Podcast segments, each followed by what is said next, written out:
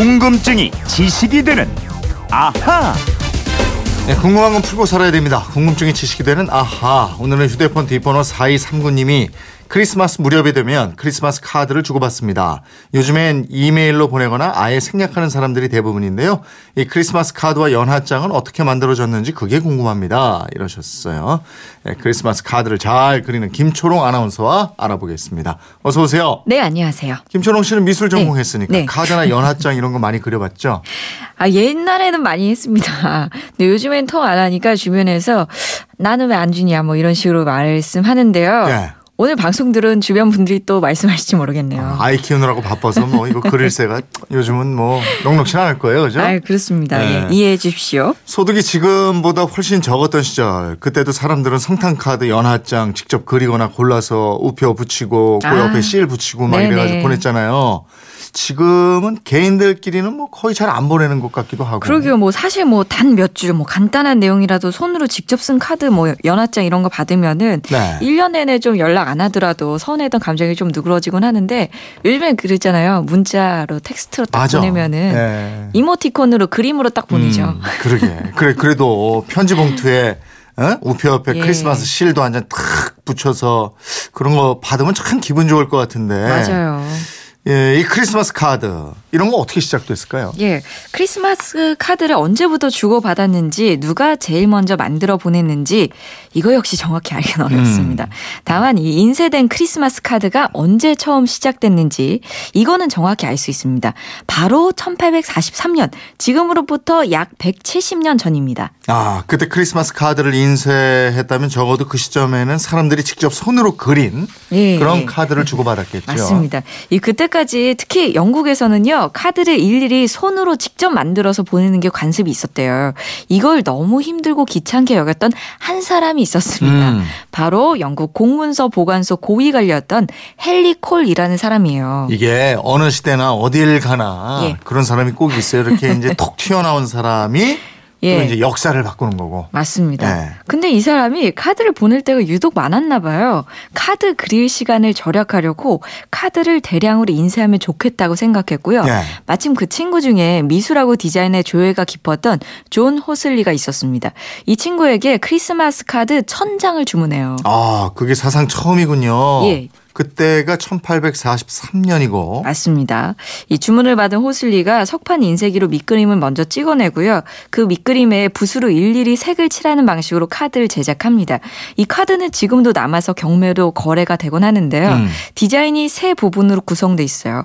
카드 중앙에는 영국 빅토리아 여왕이 가족들이요. 식구와 친구 등등과 건배하는 모습을 그려 넣었고요. 네. 그 밑에 성탄과 신년을 축하하는 문구를 적었습니다. 그리고 좌우 양쪽에 헐벗 은 사람에게 옷을 입히고 굶주린 이에게 먹을 것을 주는 모습을 그려놨습니다. 음, 받는 사람에게 메시지를 전하는 공간도 있었겠고. 예. 카드의 맨 위쪽에 받는 사람, 아래쪽에는 보내는 사람의 이름을 적어서 엽서처럼 편하게 쓰도록 했어요. 네. 카드를 의뢰한 콜이 자기가 사용하고 남은 카드를 한 장당 6펜스, 지금으로 치면 약 6,200원에 팔았는데요. 당시로서 꽤 높은 가격이었습니다. 그렇다면 처음에는 인쇄된 카드를 사서 붙이는 것이 곧바로 대중화 되지는 않았을 것 같은데 예, 말이죠. 예.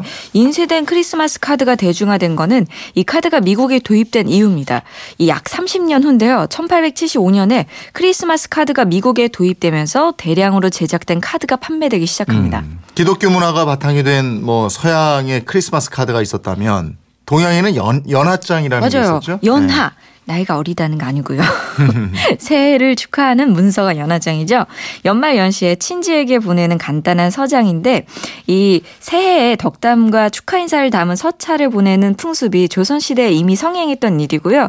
새해에 직접 찾아가서 인사를 드리지 못할 경우에 아랫사람을 시켜서 연하장을 보내곤 했습니다. 이거를 새함이라고 했죠. 음, 옛날 연하장 그림에는 주로 이제 산 위에 붉은 해가 떠오르거나 예. 매난국죽 뭐 이렇게 사군자가 들어가 있거나 예, 예, 맞습니다. 같은 거 이런 예, 예. 거 그죠? 아니면은 네. 그 열두 띠 동물 중에서 그 해를 상징하는 동물 음. 있죠.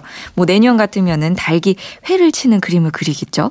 또 복주머니 같은 복을 상징하는 그림이나 전통 문양이 들어가곤 음. 합니다. 근데 언제부터 이런 연하장을 주고받았을까요? 이 서찰로 인사를 전하고 안부를 묻던 풍습이 아주 오래됐을 것으로 보는데요. 중국에서는 주나라 때 환갑이나 고희, 미수 같은 특별한 날에 축하를 하던 풍습이 있었는데 이 풍습에서 연하장이 유래된 것으로 보고 있습니다. 이 연하장은 받는 사람의 지위가 높을수록 겉모습이 화려해지고요. 길이가 무더, 무려 6m나 되는 것도 있었다고 합니다. 음. 지금도 연하장을 많이 보내는 일본에서는 8세기 나라 시대 이 귀족들이 주고받았던 안부 편지에서 기원을 찾기도 합니다. 예, 사람을 통해서 주고받는 연하장 말고 우표를 붙여서 주고받는 연하장. 이거는 우체국이 생긴 다음에 등장했을 거 아니겠어요? 예, 우리나라 최초의 연하장이 1900년 우정, 우정국이 발행했습니다. 가로 17cm, 세로 11cm, 손 바닥 크기만한 연하장이었는데요. 네. 우정국 청사와 전통 의상을 걸친 우정국 관리들을 배경 그림으로 하고 그 아래쪽에 신년 축하 메시지를 담은 모습이었습니다. 음, 과거에는 연하장 형태로 된 우편 엽서도 많이 보내고 이랬잖아요. 예, 아예 연하장 형태로 된 우편 엽서를 발행을 했죠. 1957년부터 시작해서 꽤 오랫동안 인기를 끌었었고요. 연하 우표까지 발행됐습니다. 네. 이거 말고도 민간 제조업체들이 만든 카드 연하장이 연말연시에 넘쳐나면서 우체국마다 비상이 걸곤 음. 했습니다. 한때는 이 연하장이 허례와 낭비 주범으로 지목되고요. 지탄의 대상이 되기도 했습니다. 아, 그랬나요? 예. 그야말로 격세지감이네요. 아니 네. 오죽하면 그 3공화국 때는요 연말연시를 검소하게 보내자면서 음. 상징적인 조치로 연하장 안 보내기 운동까지 펼쳤다 그래요. 야, 별의별 운동이 다 있었군요. 그렇죠. 4239님, 궁금증 좀 풀리셨어요? 선물 보내드리겠고요. 어, 이번처럼 궁금증이 생기면 어떻게 합니까? 예, 그건이었습니다. 인터넷 게시판 MBC 미니 휴대폰 문자 샵 8001번으로 문자 보내주십시오. 짧은 건 50원, 긴 건 100원의 이용료 있습니다. 주저 말고 마구마구 물어봐 주십시오. 네, 궁금증이 지식이 되는 아하, 김초롱 아나운서였습니다. 고맙습니다. 고맙습니다.